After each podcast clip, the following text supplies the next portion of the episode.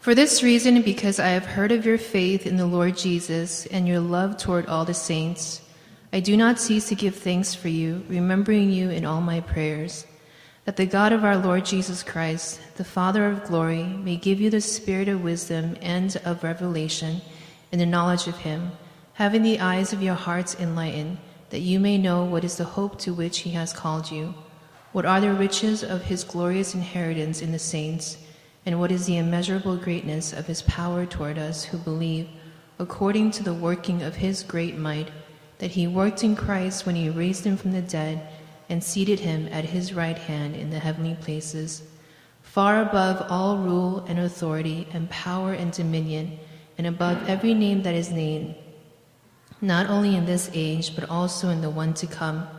And he put all things under his feet and gave him as head over all things to the church, to which is his body, the fullness of him who fills all in all. This is the word of God. Well, let me let me just say good morning again to you all, and uh, welcome. Thank you for having me. As uh, Scott said, my name is Eric Lipscomb. I serve as a campus pastor for R U F over at Columbia. Um, I work with an amazing team, uh, Ava Lai, who's a member here, uh, and uh, Sarah Mead also is a huge help to us as well. And so it's just a great uh, honor for me to be with you, to worship with you, and to share from God's Word today. Uh, when, when I describe what we hope R U F to be on our campus, um, I usually say two things. I say, I hope that we are a resource and a home, right? A resource in that we want to be a place where when students come, their, their questions are answered and they are equipped to uh, grow in their faith and to know more about Jesus, uh, to follow him in an increasingly complex world. But uh, more than that, we, we long to be a home, a place where students find uh, life in Jesus Christ, find community, uh, and ultimately grow in the understanding of his love. And um, so as an extension of the church, we really hope to be a thick uh, and distinctive community. And that is actually one of the distinctives, or one of the themes that Paul has in the letter to the Ephesians, right? Uh, the theme is this, that the work and the love of Jesus Christ creates a better community, right? This is what the church is, a diverse family that is gathered together in and through Jesus Christ. And so in, in calling this community, right, the church, uh, a better community, uh, what I don't mean is that the church is always more virtuous. Um, what I don't mean is that the church is always more more fun or um, certainly not more exclusive. What, what I do mean is that the church is meant to be, at least, um, this outpost of heaven, right? This this this place where the world would come and taste and experience some of what life is meant to be in and with God. Uh, it'd be the place where you experience both grace and truth, right? Where we love both social justice and uh, God's righteousness. Um, it'd be the place where you ultimately come to experience that full and abundant life that is found in Christ. Right? And so the church is meant to be this better community. And today, um, as we heard uh, just a moment ago, we're looking at the second half of Ephesians chapter one. Um, now, let me just give you a little context. The, the first half of Ephesians one, um, Paul sort of lays out God's eternal plan of salvation for his people, right? The, the Father uh, planned redemption. The Son accomplished redemption. The Spirit applies that redemption. Uh, and so now, uh, Paul is continuing on. And, and in, in these verses, he gives us a prayer. Right? It's this prayer of thanksgiving for the church at Ephesus, but it's also a church, or sorry, excuse me, a prayer of illumination. Right? Now, what is it? What is a prayer of illumination, or what needs illuminating? Why would Paul offer this? Well, I, I think of it like this: um, when I was in elementary school, my sister had this little book, uh, this book of pictures, and uh, but they weren't just regular pictures; they were called magic eye pictures. Do you know what these things are? Um, this is what passed for entertainment in the pre-internet days, right? Uh, you would you would glance at this, uh, you know, this, this, this pictures, and you sort of hold your by your face, you would blur your vision, and then kind of pull it away. And the idea was that eventually you would see this like three D amazing thing. Um, most of the time for me, I felt like I was staring at this thing, crossing my eyes until I got a headache, and then I was like, I got to put this away and and go do something else, right? Um, but what would happen is, you know, I would like walk away from this. Go, you know, play with baseball cards or go read. And eventually my sister would, like, yell from her room, like, Eric, come back. You've got to see this thing. This is amazing. It is so cool, right? And in fact, what was she saying? She was saying, look, there is something awesome here you need to see. It can be really hard to grasp, but if you do see it, it is amazing. Right? And that's what I think Paul is saying, why he's giving us this prayer of illumination. He's saying, look, in the message of Christianity, in the gospel, there is something amazing that you need to see, you need to experience. And it can be challenging at many times to grasp or to see or to know, but he's offering this prayer of illumination so that God would help us to see something more clearly. right? And so he starts by praying. Verse eighteen says that you pray for the Spirit's enablement to apprehend wisdom and truth, right? He's praying that the eyes of our hearts, the sort of the center of our being, would be open to receive and to see this amazing reality. Right, now, what is that amazing reality? Well, I think it, I'm just going to sort of talk about it in two uh, small points today. Um, I think he wants us, uh, really, we're going to look at what is the content of Paul's prayer, right? What is it that he wants us to see? Uh, and then what is the goal of that prayer? What does Paul want us to do, right? So what, so what does Paul want us to see? And then what does he want us to do with what we see? And so first, this this this content of the prayer, right? This sort of the, what is the magic eye thing that is often obscured? Uh, and in verses eighteen through nineteen, Paul says this, here's what I want you to see, that you may know what is the hope to which he, God has called you, what are the riches of his glorious inheritance in the saints, and what is the immeasurable greatness of his power towards us who believe. Right, so Paul wants us to see and to know and to experience these three things, right? The hope of God's call, the riches of God's inheritance, and the greatness of his power. And so let's just think of these, uh, or talk about them each individually. First, the hope of God's call. Right, well, what is hope, right? We, we sang of, of hope today. It was beautiful, the, God, the living hope that we have in Jesus. Uh, but, you know, when the Bible talks about hope, it doesn't mean something like we maybe often mean, right? Like, I hope the weather is nice this weekend, or I hope I can save enough money to uh, retire early, uh, or to even just maybe retire one day, right? We we we call that uh, wishful thinking, right? Particularly in New York City, um, that is not hope. That is wishful thinking, right? But when the Bible talks about hope, when Paul talks about hope here, he's talking about something that is secure, right? One theologian put it this way, just briefly. He said, Christian hope is an assurance of the reality of what we have not yet fully experienced. Right? He's, he, what he means is that Christian hope is not wishful thinking. It is actually a legitimate and confident expectation. Right? I, I've heard it elsewhere called confident longing. Right? This assured desire that is future-oriented. It is an expectation that what will come to pass in the future will actually come to pass. Uh, or maybe to put it a little more artfully, right? One, um, I've heard it put in this way. Living with hope is dancing to the music of the future here, now, in the present. Right? Dancing to the music of the future in the present. Right? And so it, it, hope is this confident longing. But what is it that we long for? Well, how about an end to the hurricanes that devastate millions every year? Right? Or how about restored relationships in the midst of your family? How about an end to the physical or the emotional pain that you carry with you every single day? Right? How about just a full and final reprieve from the weight of unmet and unfulfilled desires? Right? We long for these things to be put away. Right? We long for wholeness. We long for our bodies and our lives and our world to be renewed. Right? These are the deep longings and desires that we have. And what the Bible says is what is going to happen, what is going to come to fruition, is that God is going to make all things new. Right? That when we long for wholeness, we actually long with confidence. That wrongs will be made right. That systemic injustice will be fixed. That pandemics will be eradicated. Right? The Bible calls this hope resurrection life. And it says that for those who rest in Jesus, that hope is not wishful thinking. Right? It is a legitimate and assured expectation that we hold, even as we don't yet fully experience its realization. Right? And so what is that hope based on? Well, it, we, we, we're going to talk about what it is based on in the future, but what it's based on in the present, uh, and what Paul says here is that we can be confident because we have this hope that is based on God's call. Right? That, that, that in some degree, our hope for the future is actually based on what God has done in the past.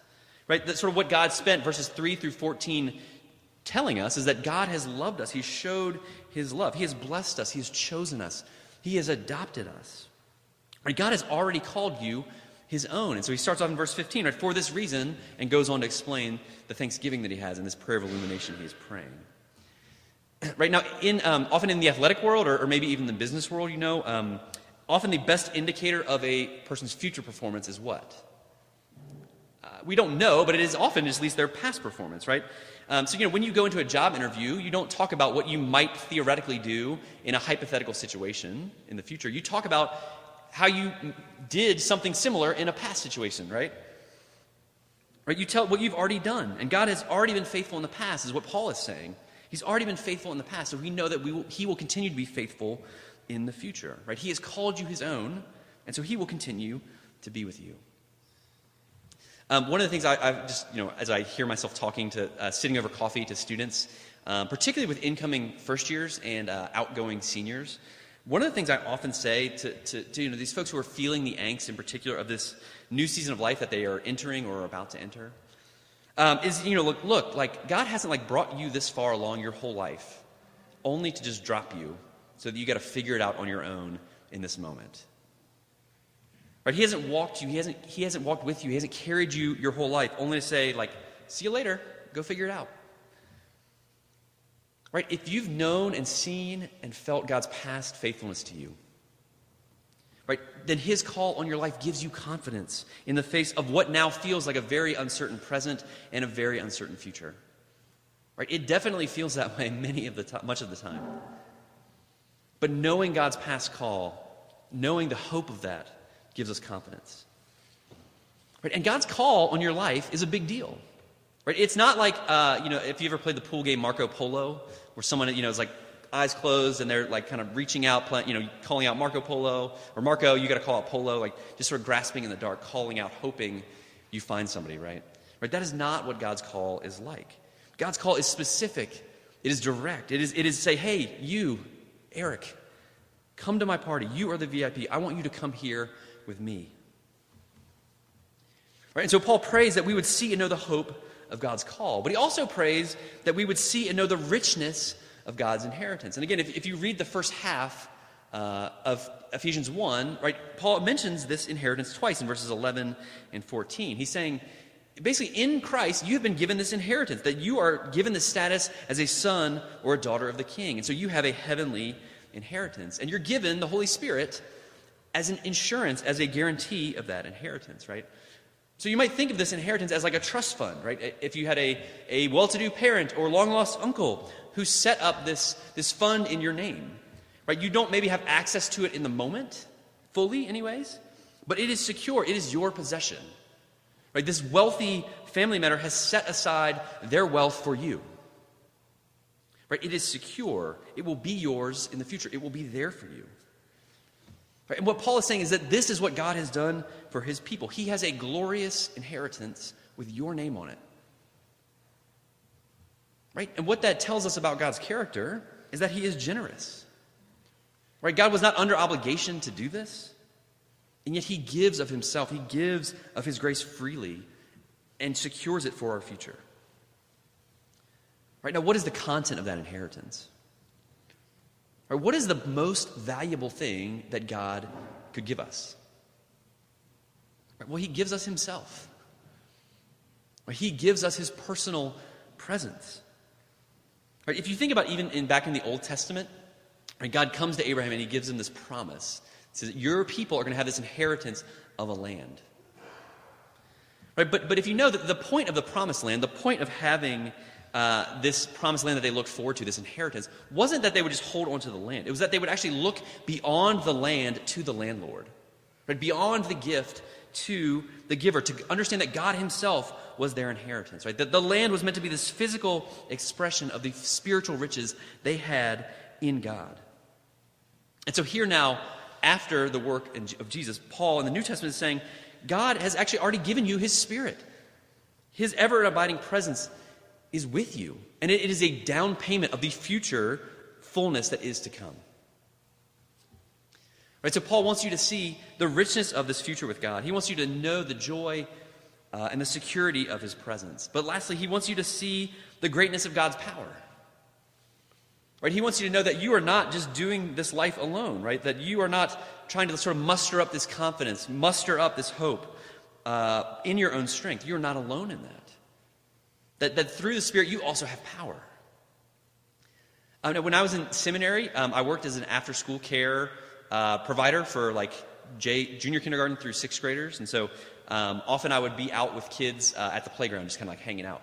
And one day I remember there was uh, this little girl, her name was Sydney. Um, she was just, just hanging on the monkey bars. She was a kindergartner. And, uh, you know, she was just kind of like stuck there. She had like gotten herself up, but she couldn't move. Uh, and so I went to Sydney because she was dangling and I didn't want her to fall. And I just like sort of let her like sit on my shoulder. and uh, you know, held her legs, and then she kind of like, you know, kind of worked her way across the rungs and got to the other side. Uh, and then, of course, when she got there, you know, she said, "I did it." I was like, "Yeah, okay, sort of, uh, sure." Um, no, yeah, you know, I celebrated with her. Yeah, like, great job, Sydney, right? Um, right, the point being, right, like, you know, the power actually wasn't provided by her, right? It was it was by the one who was carrying her. Right, and this is the greatness of God's power, that even now, he is carrying you. Right? And Paul's just saying, I just want you to recognize what is already true. I want you to recognize that God is carrying you with his power. And so I can imagine that, that again, at this point, talking about this this this hope, this in, this inheritance, and this power, you might be asking, well, how do we know this is legitimate? How do we know this hope is legitimate? Right? How do we know this inheritance is secure? Or, or how have we come to know the greatness of God's power here? And Paul, in, in, in the letter, he goes on, well, I want to give you an answer to that. He says the answer is that it is given to us in and through the work of Jesus Christ. Right? It's what he says at the end of verse nineteen going into verse twenty. All of this, this, this hope, this inheritance, this power, is done according to the work of his great might that God worked in Christ when he raised him from the dead and seated him at his right hand in the heavenly places. And Paul is saying, okay, how do we know that our hope and expectation of resurrection life is legitimate? Paul says it is because Jesus Christ was actually physically raised from the dead. Right? This is not like a historical uh, myth. It's not like something that just existed in the minds of his disciples. It's not something that was made up later. It is an actual historical fact. He's saying this itinerant rabbi who was killed by the Romans was actually the incarnate Son of God, who actually overcame death, was resurrected to new life, was seen by over five hundred witnesses, was raised into heaven, is now actually seated at the right hand of the Father. Right? This actually happened. And so what is true of Christ then becomes true of, of those who place their faith and their trust in him. Right? Elsewhere in Romans eight, uh, chapter, verse eleven, Paul describes it this way. He says, if the spirit of him who raised Jesus from the dead dwells in you, right, then he who raised Jesus Christ from the dead will also give life to your mortal bodies. Right, so how do we know this inheritance is secure? He's saying it's because Jesus is right now sitting at the right hand of God the Father, advocating on your behalf, living in the presence of God forever. And because he is doing that, we can have this utmost confidence that he will be there for us, that he is our perfect elder brother, that we will be welcomed into the presence of the Father, into the house of the one you were made by and you were made for. Right? Because Jesus' death has ended our alienation. He has paid the cost for my and your wrongdoing. Right? But how do we know the greatness of God's power? Right? Well, Paul goes on. He says, all of these things that God has done through Jesus is a demonstration of that power. Right? This is what he spells out in verses twenty through twenty-two. Right? These are illustrations of what God has done, what he is able to do, the power that he has. Right? God has placed Jesus, because of his death, life, life, death, resurrection, and his accession and his, uh, uh, and his session at God's hand. He is now placed at the throne of power over all other rulers and all other authorities. Right? He has made all other enemies his footstool, as, as Psalm one ten says. Right? So this is what Paul wants us to see. Jesus Christ is the one who secures our hope. Right? He is the substance of our inheritance, and his work is the clearest demonstration of God's power. But that's what God, that's what Paul wants us to see. That's what he wants us to, to do, uh, to see. But what does he want us to do? What is the goal of Paul's prayer? Well, uh, more briefly, um, here is what Paul wants us to do with this, and, and he sort of ends by reminding us that that that Jesus has been given as the head over the church, right, which is the body of Christ, the fullness of him who fills all in all. Right, he's letting us know, look, okay, church, you are the body of Christ. And what that means, if anything, is that you are meant to embody the love and the reality of Christ and his work in the world. But that we are to live as a hopeful community, that we are to live as an expectant community in the world because we have been filled with the fullness of Jesus Christ. And so I think that, that here means just sort of, uh, by way of kind of application to sort of close, Uh, four things that I think this can mean for us. Right? What is what is Paul? What can we do with this? What, what does Paul want us to do with this? And the first is that um, I think if Jesus is the head, um, we would just allow us to allow him to lead us. Right? Actually lean into and believe that he is the head. That even when he calls you into difficult places or to difficult things, that he does so not out of, out of uh, because he wants to just put you in a hard spot, but because he loves you and because somehow he is caring for you even in that. And so our expectation then is that, that, that you know, if, if we are to live with Jesus, we would also in some ways have a, a life that, that models his, right? That he would call us in difficult places sometimes. Right? We've talked about hope and inheritance, but so much of that is future-oriented. That, that this is actually no guarantee of a comfortable, nice life here and now. Right? That is not the promise of the Christian gospel. But what Paul does want us to do is look beyond our present circumstances to the glory that is going to be revealed. Right? He wants God's revelation about the future to transform the way we live in the present. And, and I think this is particularly relevant if, if any of you have ever been to um, like a Christian funeral. Um, obviously, it is it is sad uh, and it is painful, um, and yet often there is some like measure of hope even in that, right? Right? What Paul says elsewhere as well, that, that we are people who grieve, but we do not grieve without hope.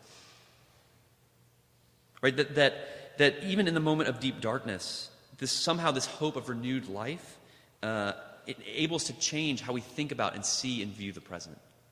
Right? We grieve. But we do so some measure with hope. And so second, if we see the hope of God's calling, right, then, then, then we become this people of confident longing. Uh, and that means that somehow we expect to see and be about God's work in our midst. Right? One of, one of R U F, we say our presuppositions walking onto campus is we believe that God is at work. Right? We're, we're not trying to drum up God's work. We are trying to just join ourselves into what he is already doing. And so if you're here and you're a Christian, I just want to ask you, are you someone who lives hopefully, or are you cynical about life? Right? Have you found yourself maybe a little too at home in uh, meme culture? Right? Is sort of ironic detachment the place where you've just sort of resigned yourself to? Right? Do you find yourself just sort of dead scrolling your phone, or, or doom scrolling it rather? Right? What would it look like to allow the hope of Jesus to inform your outlook on the world on a daily basis? Right? And if you're here and you're not a Christian you're, or you're considering Christianity, I would just gently ask maybe, what is the hope that you're holding on to? Right? Do you ever stop to just think about that? What is it you're holding on to or holding out for? And is that secure? Is there anyone who is at work on your behalf, or are you left to yourself in a cold, impersonal universe? Right? The Christian story says, you are not alone. God is for you. He is with you. Your hope in him, in Christ, is secure. And that changes our outlook on the world. It, it means we don't have to be resigned to cynicism. We can be go forth with confident expectation. So third, if we uh, expect the riches of God's inheritance, right, I think that also makes us patient. Because again, I, I know you could hear like, okay, like, when is this going to happen? We wait with patience. We trust on God. We trust in his timing, even when things are really challenging. But it also makes us generous, right? The, the church as this better community that I talked about earlier, right? We ought to be the people who are most generous, who are most generous with our time, who are most generous with our resources. And I think it is often the case that we are not, because we are, um, we put just as much sort of security and, and uh, stock in, you know, worldly success and wealth as, as everyone else. We just sort of dress it up a little nicer, or maybe we sort of hide it a little better. But the message of the gospel actually frees us from, from putting stock in worldly success and wealth. Right? There's a story in Acts nineteen. Um, Paul comes to uh, Ephesus, and, and, and when the people there see and experience the work of Jesus, right, all these people who have been dabbling in sorcery and making their livelihood that way, they come together, they throw all these books into uh, a pile, which would have been worth hundreds of thousands, if not millions of dollars in kind of present terms, and they light it on fire. Right? Their, their, their livelihood, their, their, you know, the way they made their living goes up in flames, literally, and it's volitional. They do it on purpose. Why? Right? They can forsake their earthly inheritance because they have found something much more valuable in Jesus Christ. Right? And then lastly, fourthly, right, seeing the greatness of God's power, I think, gives us freedom to be honest with our struggles. Right? If you know Jesus is powerful for you, then you are free to be weak. Right? That your status is secure in Jesus, that you are operating with his Holy Spirit. So you don't have to, to show off your strength, your aptitude. You don't have to flex. You don't have to try to walk alone. You don't have to try to carry yourself. You can lean onto the one who is powerful on your behalf and trust that his Spirit is at work in you. Right, the hope of God's call, the richness of his inheritance, the greatness of God's power. Right? And it's my hope it is, is that, that our church, Emmanuel uh, Presbyterian Church here in the city, that R U F would be these communities, this better community which, which Jesus intends his body to be. People who embody this hope, who live in light of this inheritance, and who go forth in God's power. And so let me pray that that would be so. Let me pray that God would make it the case for us. Let's pray. Heavenly Father, we are grateful for um, your love. We're grateful for this hope that is secure, um, that even as we long, we do so confidently. Um, because we know that the inheritance we have is sure in and through Christ. And so, Lord, I pray that as, as people who know this, we would lean unto your great power. Um, Lord, the, the siren song of self-sufficiency is, is so attractive. Um, and yet I pray that you would call each of us back to you. Um, Lord, help us to know that there's a better way, a more free way, um, that we can live in light of your power and with your power through your Spirit with us, Lord. Lord, thank you for these friends, and thank you for this church, for Emmanuel here. And Lord, I pray that we would be people who live confidently, who live hopefully, who live expectantly, uh, trusting that you are at work and, and waiting to see uh, how you're at work. Lord, that we would join ourselves into your work here in this community and here in the city of New York, Lord. So we thank you for your grace. We thank you that it is free and rich and abundant. And we pray all these things and ask in the name of Jesus. Uh, amen.